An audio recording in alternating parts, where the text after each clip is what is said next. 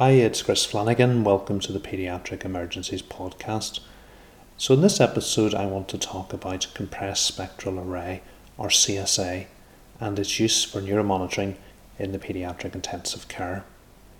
So, we recently got a CSA module for use in our unit, um, but don't currently have a guide on how to interpret it to go with the module. So, I've done a lot of reading over the last few months, and I've tried to put this talk together to cover how to set up and use the CSA in the intensive care environment. Um, I've also a written guide on my website, pediatricemergencies.com, to go with the talk. So, in this talk, there's lots of pictures, and I do make reference to the pictures as I go along. Um, so, you're much better going over to the website, pediatricemergencies.com, and looking at the video rather than listening to this pure audio version, which is available as a podcast.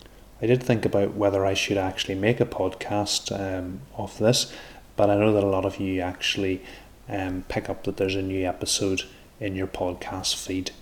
So this is mainly designed to let you know there's a new podcast.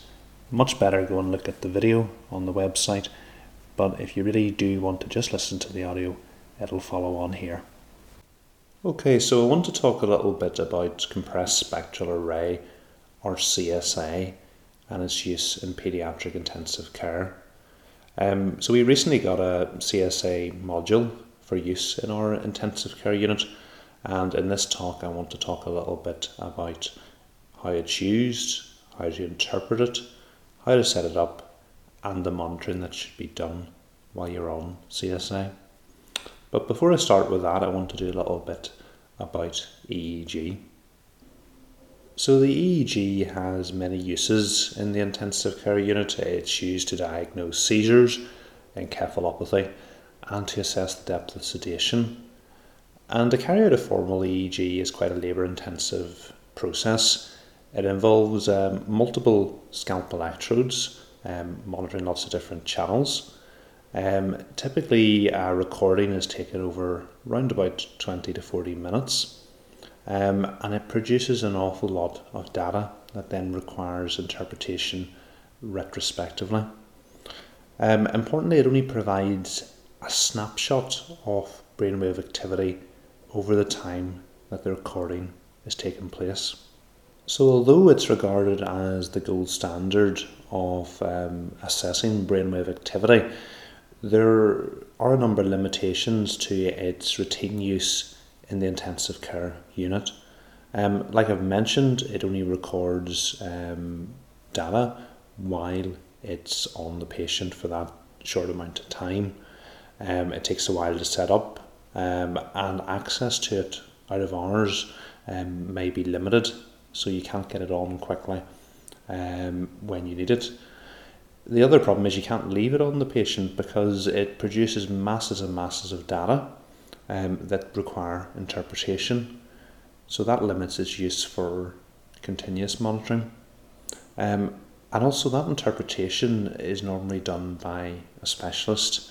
Um, it's quite complex and it's not normally within the remit of the intensive care staff to interpret it. So, for these reasons, there was a need for a system that could be easily set up and interpreted by the intensive care staff, allowing continuous real time monitoring of brainwave activity. Um, and one example of this is the compressed spectral array, or CSA. So, how the compressed spectral array works, and it's the clue is in the title, it compresses the raw EEG waves and produces a 3D graphical display of frequency and power against time. So on a single screen on a CSA, you can have many hours of raw EEG data all compressed into one picture. So it allows continuous monitoring importantly because like I say if you left the EEG on you'd have pages and pages of data, screens and screens to scroll through. Whereas on the CSA it's all compressed and it's easy to allow continuous monitoring. So this makes it really suitable to the intensive care environment where it can be left on the patient continuously and it doesn't produce an awful lot of data. It's also much easier to set up and interpret by the non expert, and it makes it very applicable to using in intensive care, where with a little bit of basic training, um, intensive care staff are able to spot well recognised patterns and alter treatment based on these. It does, however, require some basic knowledge on EEG waves, which I'm going to cover now. Okay, so there's four main types of EEG waves you need to know about to interpret the CSA, and they are beta waves, alpha waves, theta waves, and delta waves, and I'll cover each of these in turn. The big difference between these waves is their frequency, and that is the number of waves per second expressed in hertz. And what you'll notice in that a patient who is awake has a higher frequency of brain waves, so that's more brain waves per second compared to a patient who is asleep. So, as a patient goes from being awake to asleep, the frequency or the number of brainwaves per second decreases. Okay, so the first set of brainwaves I want to talk about are the beta waves. So the beta waves have a frequency of 13 to 30 hertz or 13 to 30 brain waves per second. And they're normally seen in a patient who is awake with their eyes open or closed. So, slightly slower than the beta waves are the alpha waves, and they have a frequency of 8 to 13 hertz. Um, and they're also found in an awake patient, but an awake patient who is relaxed with their eyes closed. So, next are the theta waves, and they're slower again. Um, they have a frequency of um, 4 to 7 hertz, and they're normally found during sleep. And lastly, it's the delta waves. So the delta waves have a frequency of less than 4 hertz, so less than 4 waves per second, and they're normally found in deep sleep. So, although there are other brain waves, these are the four you need to know about to be able to interpret the CSA. And like I've mentioned, each of the, the brain waves I've talked about has their own level of consciousness. Um, so, for example, if you were to have a patient who was deeply unconscious but found a beta rhythm on the EEG, that would be abnormal because that doesn't normally fit with what a patient who has a beta rhythm should be doing, and that's likely to indicate underlying brain dysfunction. So, you need to match the EEG pattern to the patient's level of consciousness and ask yourself, does it fit? So there is one more thing I want to mention to you about the EEG waves. So what we've mentioned so far is the frequency, the number of brain waves per second, and that decreases from beta to alpha to theta to delta. So one more thing I want to mention about the EEG waves is their power or amplitude. So that's the height of the EEG wave. And what you'll find is the higher frequency waves have a smaller height or power, and that as the waves slow down, their power increases, so their height increases. And that's an important fact to know when you start interpreting the CSA. So, the next thing I want to talk about is how to interpret the CSA screen. Okay, so what you can see on the screen here is the typical output you get from the CSA and I will break, go through each of the components in detail.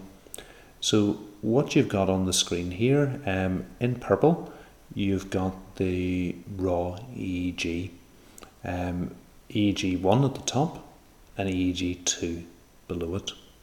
Um, when you're looking at EEG, um, odd numbers, so 1 is always looking at the left side and even numbers look at the right side. So EEG1 is the raw, real-time, uncompressed EEG between the left-sided electrodes. And EEG2 is the raw EEG between the right side electrodes. Um, you've got some values um, next to it, um, SEF, um, spectral edge frequency, and TP, total power. um, and they also have numbers 1 and 2. Um, 1 for left sided, 2 for right sided. And I'll go on and explain what these numbers mean in a minute. Um, you've also got two graphical displays side by side, um, and these are the actual CSA or compressed spectral array. Um, again, CSA 1 is between the left side electrodes, and CSA 2 is the right sided electrodes. So I'm going to go into start off with the CSA display um, and go through it in a bit more detail.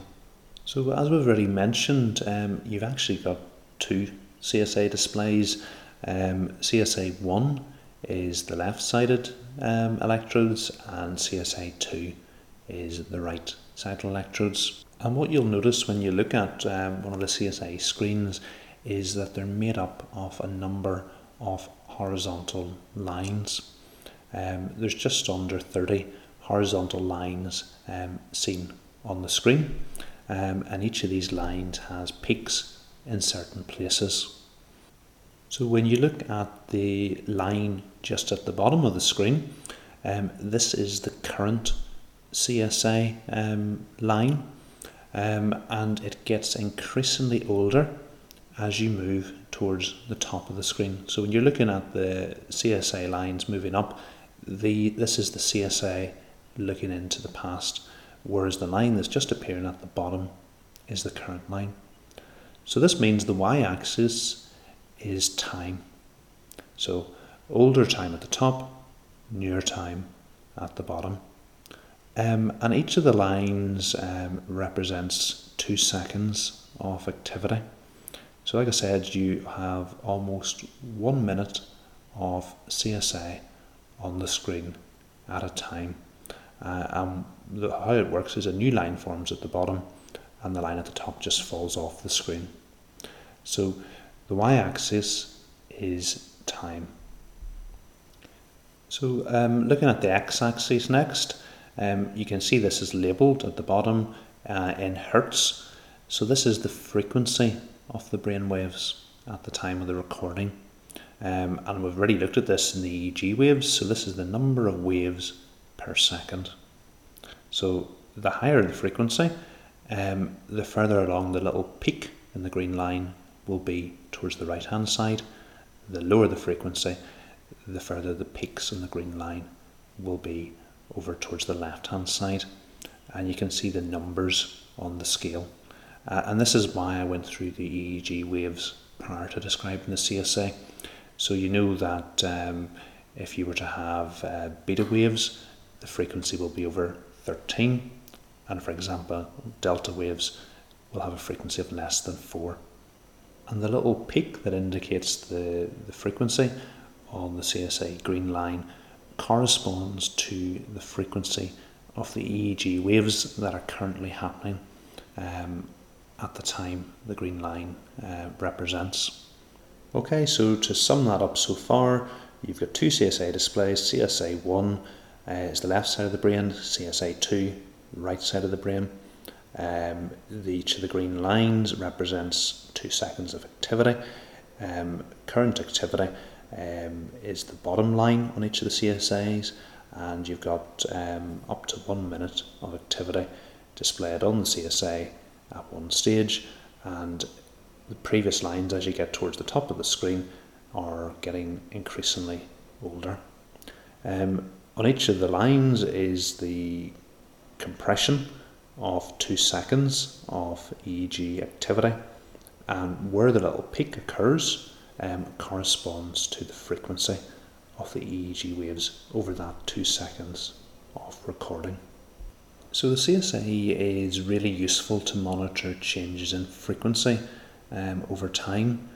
So if the frequency was to increase, you would notice the peaks on each of the green lines moving further towards the right hand side, or if it was to decrease, they would move further towards the left hand side. Okay, so the next thing I want to mention is the solid yellow line you can see on each of the CSA displays, and this is the spectral edge frequency, or SEF. So the spectral edge frequency represents the highest significant frequency on each of the current CSA lines. So it's the frequency below which 90% of that segment's power lies. Um, and the yellow line is just a way of monitoring that frequency as time changes. So you can either, as frequency increases, you'll notice the peaks move over to the right hand side, but also the yellow SEF line moves over to the right hand side. It can be a bit difficult sometimes following trends and where is the peak on the line, but the yellow line makes it much easier to follow trends in frequency, and that's really how you should use it. So, yellow line will move towards the right hand side as frequency increases, and towards the left hand side as frequency decreases. You'll also notice on the um, EEG display there's a value for SEF1 and SEF2 in Hertz. So, again, this is useful for um, being able to monitor changes in frequency with time. You've actually got a value that can be documented as the current um, spectral edge frequency. Okay, so the final thing I want to mention about the CSA screen is power. So we've already mentioned um, when we covered EEG that the power or amplitude of the EEG wave is its height. So how tall the EEG wave is, and that we've mentioned that the higher frequency waves tend to have a lower height, so we'll have a lower power.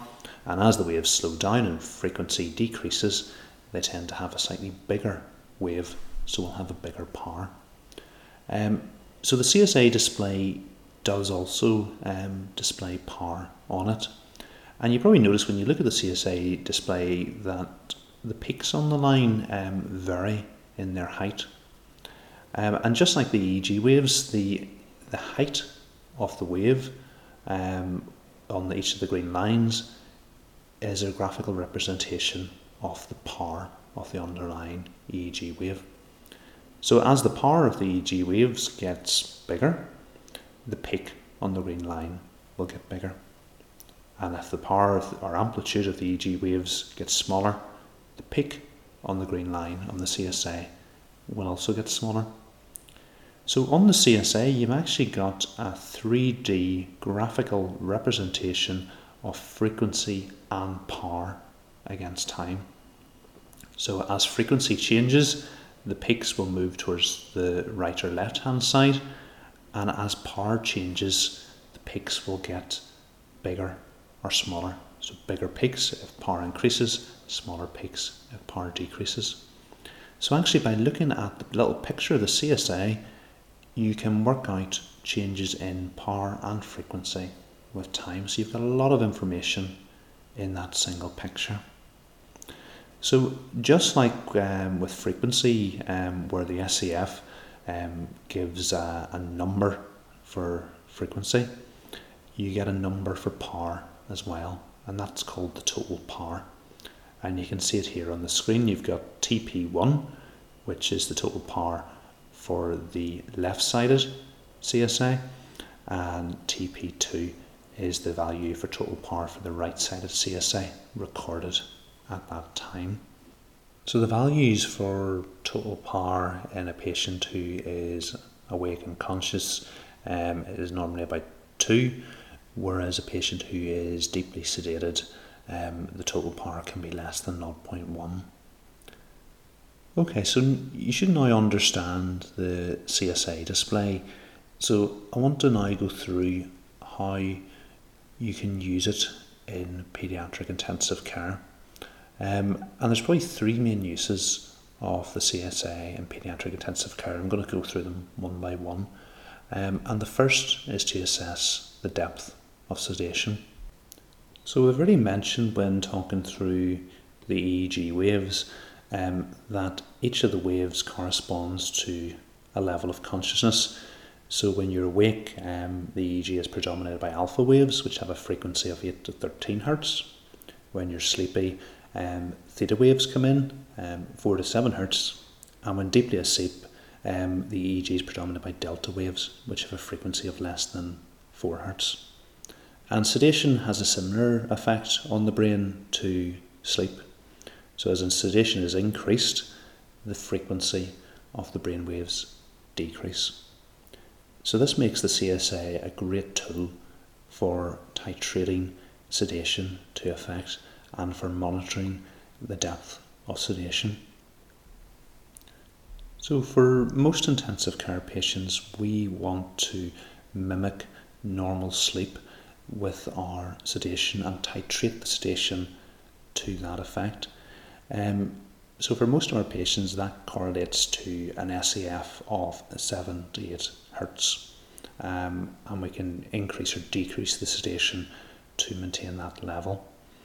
Um, occasionally, in certain patients, we'll want a deeper level of sedation. Um, for example, patients with raised intracranial pressure and traumatic brain injury, or patients with um, refractory status epilepticus, where we're going to try and target burst suppression.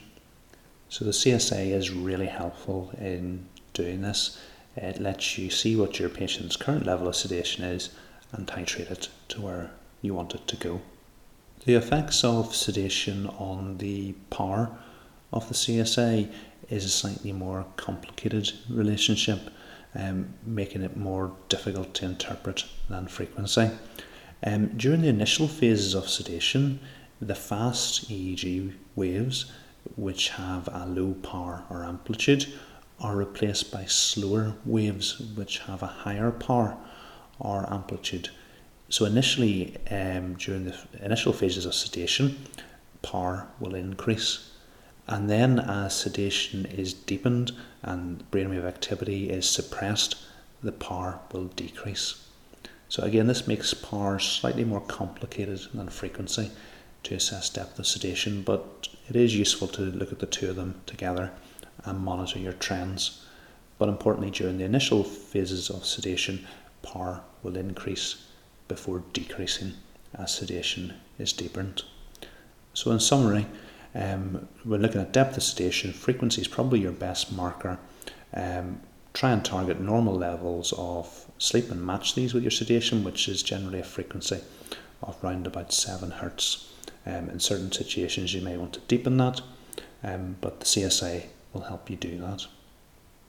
So now I want to go through a few examples of what the CSA looks like um, at different levels of sedation. So, um, this CSA recording is from a patient who is awake with no sedation on board and no underlying brain injury.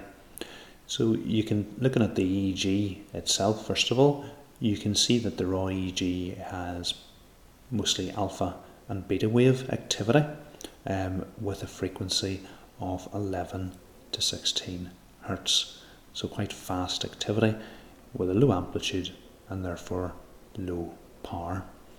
So when we look at the actual CSA tracing, you can see that the predominance of the peaks in each of the line um, follow the trend line, the SEF line, and that they're at a frequency similar to what you've recorded for SEF. And they're slightly over towards the right hand side, these peaks, and the yellow SEF line. The next example I want to show you is of moderate sedation. And when you compare that to the last um, CSA display, you can see that the peaks and the yellow SEF line have shifted slightly over towards the left hand side compared to the previous one. So that your value for SEF1 is 5 Hz and SEF2 is 7.5 Hz. Um, you'll notice that the peaks here are slightly bigger uh, indicating an increase in power. And that's because the alpha and beta waves from the previous EEG have been replaced by theta waves on this EEG. We haven't managed to get the raw EEG on this screenshot, um, but take my word for it, it is theta activity. Um, so with that, the theta waves have a slightly bigger amplitude than alpha and beta waves, so that's why the peaks are slightly bigger. Um, like I've mentioned, the power is slightly more difficult to interpret when you're looking at depth of sedation, so you're better to stick to frequency. So in this one, the frequency has decreased, the peaks and the yellow SEF line have moved over towards the left hand side, indicating increased depth of sedation. So this next example shows a patient who is deeply sedated. So looking at the raw EEG waves, um, first of all, you can see that the waves have quite a slow frequency um, with a SEF value of 1.5 and 1 hertz, showing that they are delta waves.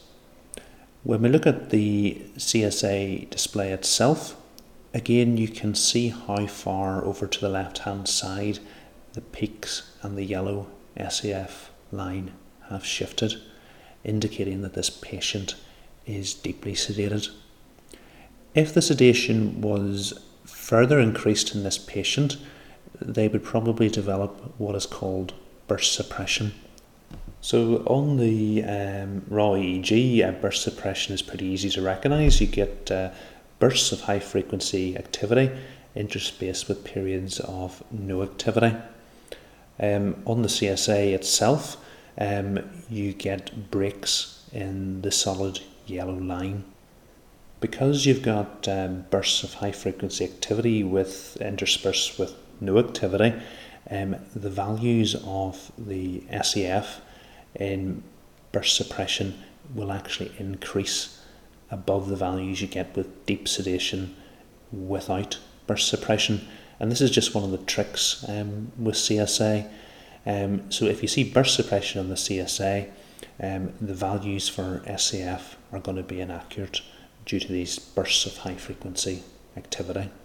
Um, and really, you shouldn't be looking at the values for SEF if you've got burst suppression. How you uh, quantify um, the depth of the burst suppression um, the more suppression um, and less bursts, the deeper um, the level of sedation is. Um, and eventually, if this is increased further, there'll be just suppression and no bursts of activity. Okay, so to sum up, that as sedation is increased, um, the yellow SEF line and also the peaks on the CSA trace will move over towards the left hand side, as will the values for SEF. Um, if is increased even further, you get burst suppression on the raw EEG shown by breaks in the yellow SEF line. Okay, so the next um, main use of CSA in intensive care is to detect seizure activity. So, seizure activity on the CSA is denoted by a sudden increase in high frequency and high power activity. So that means the yellow SEF line makes a sudden deviation towards the right hand side. The peaks on the CSA tration make a sudden deviation to the right hand side, um, matching the yellow SEF line. And as the power also suddenly increases, you'll notice a sudden increase in the peaks on the CSA tracing. So we mentioned previously with depth of sedation, power is less useful. Um, in seizure activity, power always increases, as does frequency. So an increase in power and frequency, which is of sudden onset, is in keeping with seizure activity. It is important to note that um, movement artifact may mimic seizure activity on the CSA, so it's important the patient isn't moving um, when you're interpreting the CSA. The other thing that can um, mimic seizure activity on the CSA is stimulating the patient, for example, handling, um, a painful procedure, or um, suction. Um, as you stimulate the patient, they generally wake up slightly, and that is associated with um, change in the brainwave activity from a, a lower frequency in deeper sedation to a higher frequency as less sedated. So, how you differentiate that from seizure activity is firstly, it's occurred in response to a stimulus rather than um, occurring spontaneously. And secondly, we know that the higher frequency brain waves associated with being uh, less sedated or a patient who has been stimulated have a lower power, whereas in seizure activity, the power of the waves increases. So, in both stimulation and seizure activity, frequency will increase. Uh, in seizures, power also increases, but with stimulation, you would expect power to decrease. And that's how you tell the difference between the two. So, I want to go on and show you now a few examples of uh, the CSA in patients who are having seizure activity. So, in this first one, it's a patient with generalized seizure activity. Um, as we've said with the CSA, um, the older um, tracings are up towards the top, and the current activity is down the bottom of the CSA. So I want to look right at the top of the CSA first of all. So you can see this is a patient who is reasonably sedated. The yellow SEF line is quite far over towards the left hand side of the screen. Um, it looks to be maybe about three or four of a value for SEF. You can see that the peaks on the green CSA tracings for the first few lines um, follow the yellow SEF line as you would expect, and they're again over towards the left hand side. You can see at the point where I've arrowed um, where the seizure starts, there is a sudden deviation of the yellow SEF line over towards the right hand side, um, and also the peaks on the CSA move over towards the right hand side from that point, um, indicating a sudden onset of high frequency activity. Um, you can also note that the size of the peaks on the CSA have increased in size, indicating that the power of the EEG waves has also increased. So you've got sudden onset of high frequency, high power activity in keeping with seizure activity. Um, if you were, I don't have quite have them on the screenshot here, but if you looked at the values for SEF and the values for total power, they both would have significantly increased. And on the raw EEG, there would also be evidence of seizure activity. So, with the CSA, it's important you know what your baseline is, and you can see on this one the top sort of four or five lines of the CSA are indicating the baseline so that when there's a deviation away from the baseline, um, you know that something has happened. And if the deviation is a sudden onset of high frequency, high power activity, it's likely to be seizure activity. Okay, so now I want to show you what um, focal seizure activity looks like.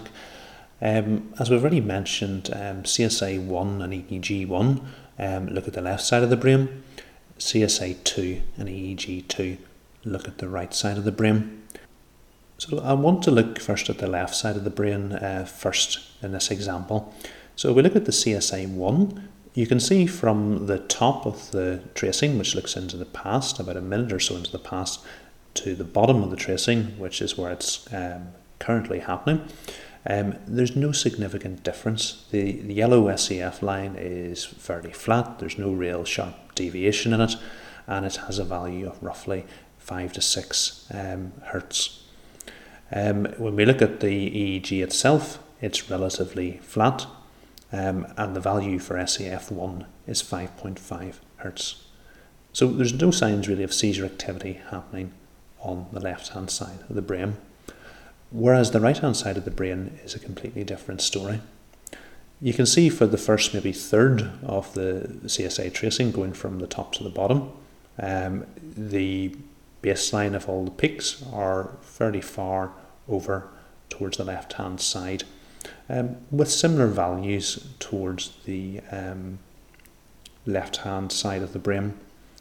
Um, maybe a third down the screen, there's a sudden deviation of the peaks over towards the right hand side of the screen. Uh, and the yellow SEF line also moves slightly over towards the right hand side of the screen as well. So there's definitely a symmetry between the two, which makes focal seizures quite easy to detect on the CSA. You're comparing one side with the other rather than comparing what's currently happening with its baseline. Um, when you look at the raw EEG, um, again on the um, patient's right hand side, it's very different to the left hand side. There's seizure activity happening, and also the value for SEF2 is over double the value for SEF1. It's uh, 13.5 um, hertz compared to 5.5 hertz on the left hand side. We've managed just to cut off the values for total power, but there was a significant increase again in the total power over the right hand side of the EEG. Okay, so just like the previous example, focal seizure activity is associated with a sudden increase in both frequency and power, um, noted both on the raw EEG and also in the CSA tracing from the side of the brain that's having the seizure activity. Okay, so the final use I want to mention for CSA and paediatric intensive care is looking at regional blood flow.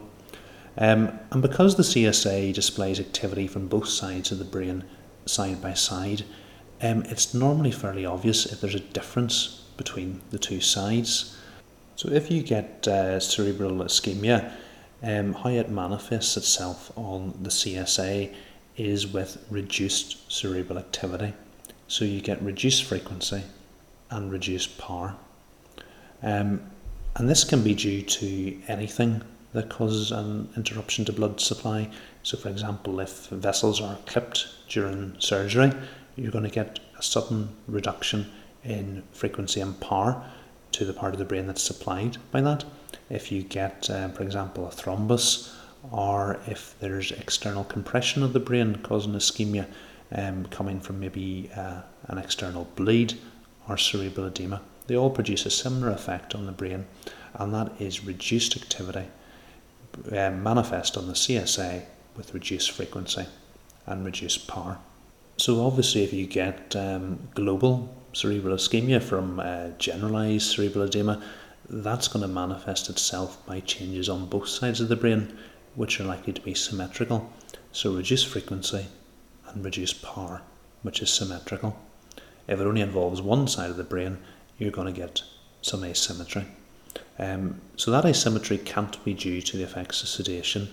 Sedation produces global effects on the brain, affecting both sides symmetrically. So if there's any asymmetry, it's either due to regional blood flow or focal seizure activity, and you need to differentiate them from each other. So I now want to look at the um, example I have on the screen of um, CSA activity. Um, so you can see a marked difference on the CSA between the left and right side.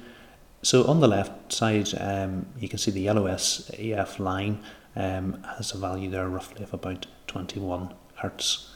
So quite lots of high frequency activity going on on this side with lots of active brain waves. Um, over on the right side, CSA2, um, the yellow SEF line has a value of roughly 8 hertz um, and all the peaks are moved over towards the left hand side.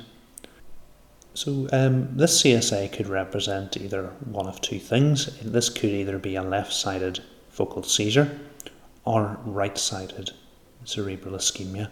And how you differentiate um, one from the other depends on three factors, and they are the baseline, the patient's level of consciousness, and the reactivity.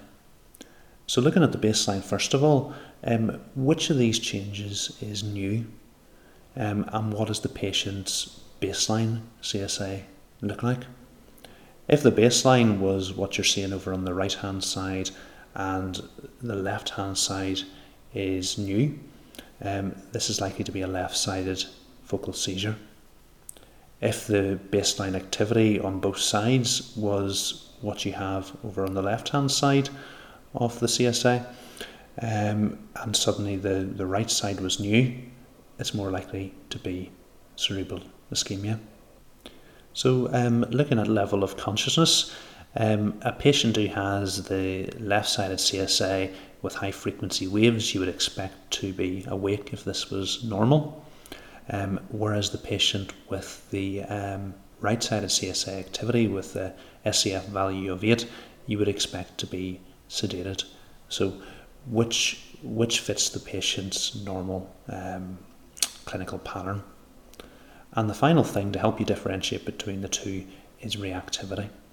Um, if there is signs of cerebral ischemia, um, the, that side of the brain won't react normally to stimulation, whereas the other side of the brain will.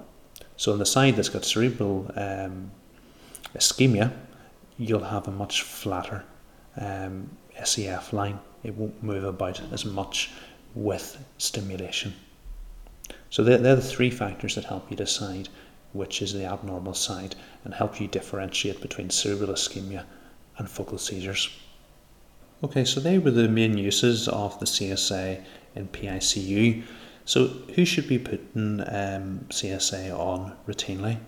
Um, and that's any patient who's at risk of non convulsive status epilepticus. So, it's your post arrest patient, uh, patient with traumatic brain injury, or any patient with um, epilepsy or risk of seizures who's going to be put on a muscle relaxant infusion.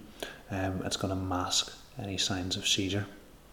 Um, it's also useful if you're trying to um, titrate sedation to a particular level, for example, burst suppression. Without um, cerebral monitoring, you're not going to know where you are with that. Um, and also, if your patient is having um, some abnormal signs that are abnormal movements that could represent seizure activity, it's a great way of either ruling it in or ruling it out. Um, it is important when using um, CSA um, that the patient is relatively still because movement artifact can mimic seizure activity, make an interpretation difficult, and can mean that the wrong treatment is given to a patient.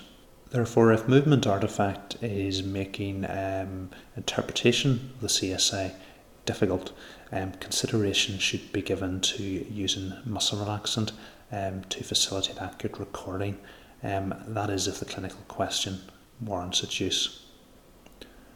Okay, so that was a quick guide to what the CSA is, um, how you use it in intensive care, and how you interpret it. Now I want to go on to how you actually set up the CSA. So the first thing you need to do is gather all the equipment you're going to need. So what you need is the EEG module and its lead. You need um, five electrodes and the normal EEG electrodes are absolutely fine and you need an alcohol skin wipe. The first thing you want to do is to plug the EEG module into the module rack and the cable into the module. Um, next you want to click on the currently selected um, monitoring screen from the top right hand corner and you need to change this to 6 wave EEG it's important you don't select um, EEG with CSA, which is one of the other options that's offered, and that's because this screen doesn't leave enough room for all the other dynamic waves needed for most intensive care patients. So you can see there on the screen, 6 wave EEG is what you want, and the one below it, EEG with CSA, um, like I say, doesn't leave enough room for all the other waves that you're going to need. Um, next, what you want to do is touch on the icon in the bottom right hand corner of the screen, and this opens the measurement selection. When you've got the measurement selection open, you want to click on the EEG module, and then from the bottom um, screen will appear. Um, once you've clicked on the EEG module, set up EEG. So that brings the setup EEG menu and in this you want to select show montage. This will then bring the montage up on the screen and this is very useful to help confirm um, that you've put the electrodes into the correct place when you're setting up the CSA. Um, you can see that by default um, montage A is selected. If for any reason you do want to change the montage you can do that from the pull down menu. Um, for example, you can't apply the electrodes in the specified positions. You might want to use a different montage. But for most patients, just leave it on montage A. The next thing you need to do is to um, clean the skin with the alcohol wipe over the forehead and both temporal regions and let it dry. The next step is to apply your reference electrode to the middle of the patient's forehead and then plug this in to the middle slot on the EEG cable. Next you want to attach the FP1 electrode to the left hand side of the patient's forehead. Um, this then plugs into the EEG1 plus slot, which is the far left hand um, side of the EEG cable. Next is the FP2 electrode to the patient's right hand side of their forehead. And this plugs into the far right hand uh, space on the EEG cable, um, which is EEG2 plus slot. Next thing you want to attach the T3 electrode um, to the patient's left temporal region. Um, this plugs into um, the second from the left space on the EEG cable and it's marked as EEG1 negative. Next is the T4 electrode to the patient's right temporal region and this plugs into the space second from the right on the EEG cable um, marked as EEG2 negative. You'll see that as you start attaching the electrodes um, and plugging them into the cable, um, on the montage, the circle will change from initially a red X to a white question mark. And this is useful as you're plugging them into the cable to check that you've um, the, the electrodes that you're plugging in is in the right location. As you add um, more electrodes to the cable, um, what you'll notice is that either the um, symbol will change to an amber arrow, which indicates that the impedance is above the set limit, or a green tick, indicating that the impedance is below the set limit. Um, you can see on the screen, um, I've it's circled in red, the, the, the, top thing circled is your currently set impedance limit. Um, and this defaults to 5. And you can see in the circle below um, the current values for the impedance in each of the electrodes that you have on. So you can see there in the screenshot the impedance limit is 5 and the values for each of the electrodes are 8, 17, 12 and 7. So they're all above the set limit, which is why they're all showing up as amber arrows. So ideally we would like the values for impedance in each of the electrodes to be less than 10. Um, if this isn't the case, um, you might want to check it's properly adhered to the skin, consider cleaning the skin again and reapplying a new electrode or using some tape to secure the electrodes to the skin. Um, while ideally we would like it to be less than 10, the CSA will still work with values up to 40 and some studies have shown that it's still accurate with values up to 40. Um, but what you need to do is to then adjust your impedance limit. Um, and you do this with the keys um, I've highlighted at the bottom of the screen impedance limit up impedance limit down. And in general, you should um, increase the impedance limit so that it's 5 above the highest impedance value. So you can see in the next screen the impedance limit has been adjusted and all the electrodes now have a green tick. You can then um, close the CSA montage by pressing the X in the top right hand corner. Um, at this stage you will have the raw EEG displayed on the screen, so EEG 1 and EEG 2. You'll also have values for SEF 1 SEF2, total power 1 and total power 2 but you won't have the CSA display on the screen. Um, to get the CSA screen to display you need to click the button on the bottom of the screen which says EEG CSA and you can see it highlighted there on the screenshot. When you do, um, the CSA screen will appear and this can be dragged into whatever position you want on the screen if you touch the touch screen for any other reason, um, the CSA display will disappear off the screen again. Your raw EEG and your values for total power and SEF will stay, but the CSA display will disappear. So you need to touch the same button at the bottom of the screen again to bring it up again. Um, if you want to adjust any more settings um, to get into the CSA menu, again press the menu selection button in the bottom right hand corner of the screen. Repeat the steps by clicking on the EEG module and then the setup EEG button that will appear at the bottom of the screen. Um, you can then see all the options that appear in the setup EEG module. Um, this allows you to customize your display by turning on some other lines and values. Um, although by default we just have the SEF line on the screen. Um, so for most patients there's no need to go into this menu and make any further adjustments. But this is how you get to the menu just in case you want to make any changes. If you want to um, print a screenshot, um, there is a button that says print report down the bottom left hand corner of the screen. So if you press this, um, it'll make a printout of the last hour's um, CSA recording and a message uh, printing on database will appear on the screen. Um, the report will print in the equipment store. And this is an example of the report you'll get so it gives you um, what the current EEG um, looks like. It gives you your current values for total power and SEF with also um, an hour's worth of the CSA display from both sides of the brain um, together at the bottom with the current impedance values.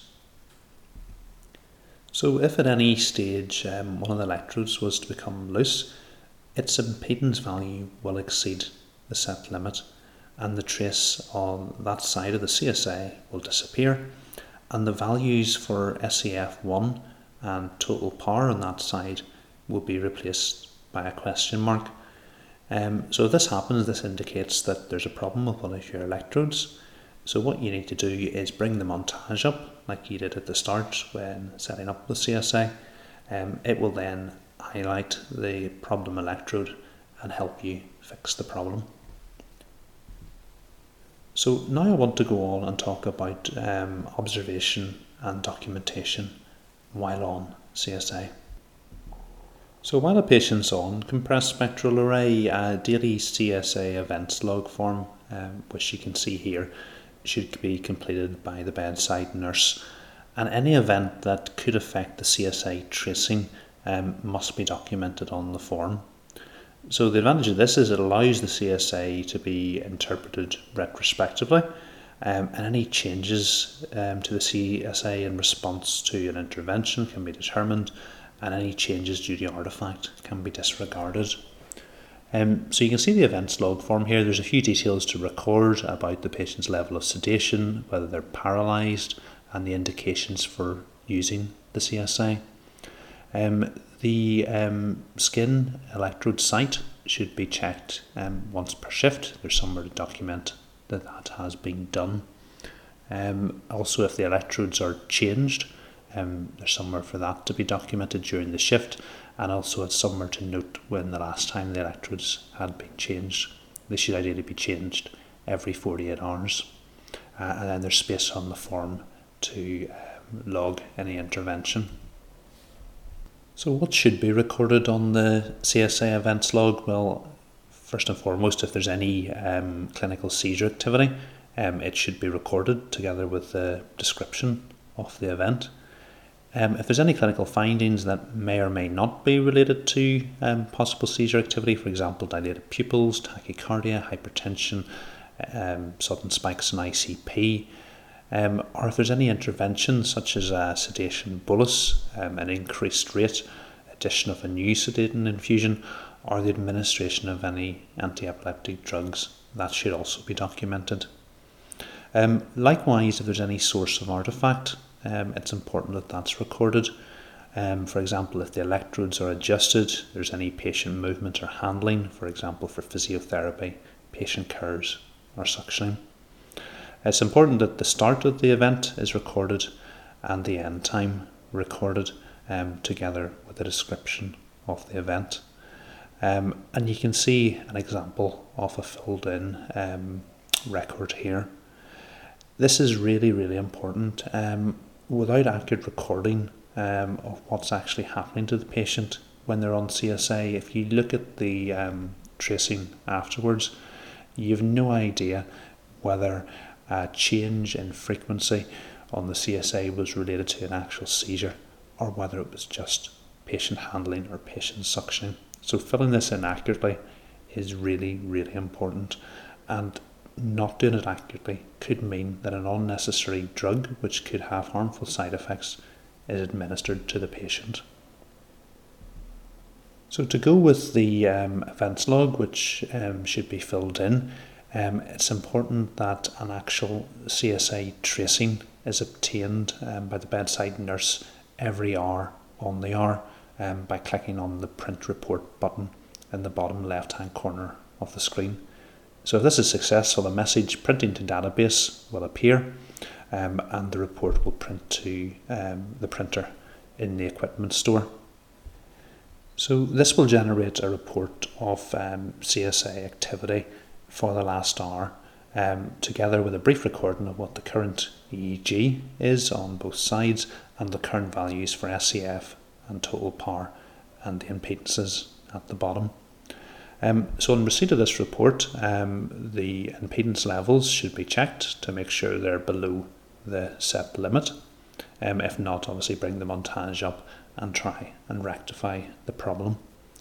Um, it's really important this is done every hour because the, the CSA printed report only captures the last hour's data. So if there is any delay in printing it out, there will be missed activity um, that can't be documented. So ideally print every hour on the hour and that way there'll be a continuous record of CSA activity which can be analysed with the events log to work out whether any spikes in the activity are due to actual seizure activity or whether they're due to artifact.